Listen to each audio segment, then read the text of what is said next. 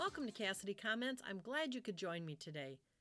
Let's talk about temptations and look at an uncomplicated way to deal with them. Have you ever been sitting in traffic clogged by those nice orange barrels that pop up like flowers in the spring? Orange barrels and busy road crews? God bless them for the hard work they do. It is hot, messy, and very necessary work.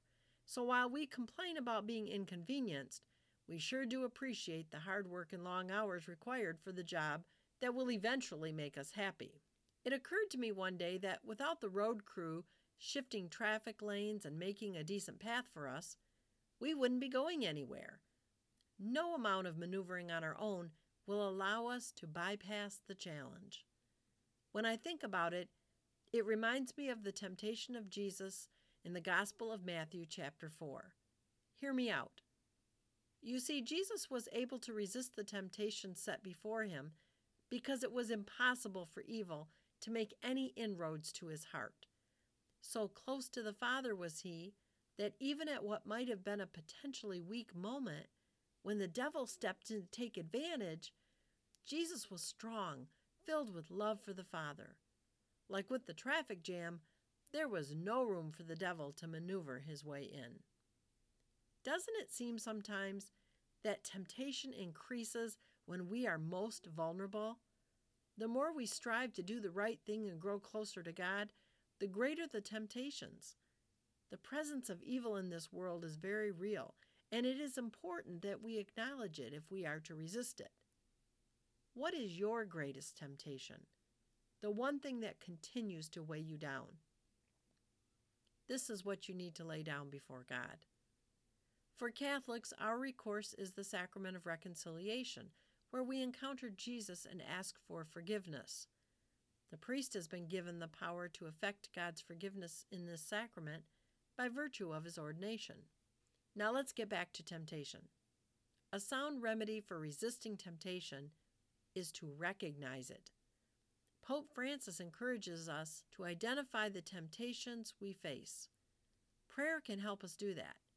We can also reflect on our temptations by doing what is called an examination of conscience.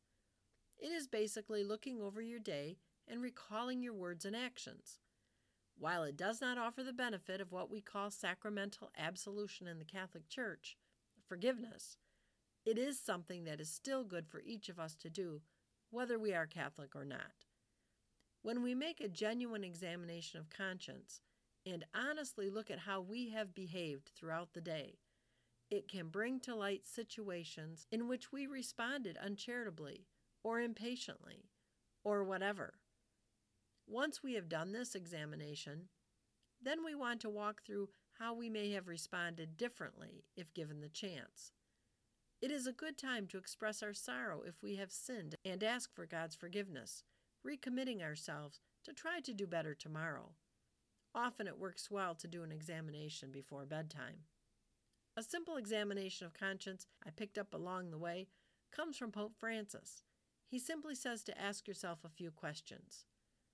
Which spirit did I follow today? The spirit of God or the spirit of the world? Asking this question will lead you to consider what exactly is the spirit of God and what is the spirit of the world. This can lead to a greater understanding of our own behavior as well as what is expected of us as disciples.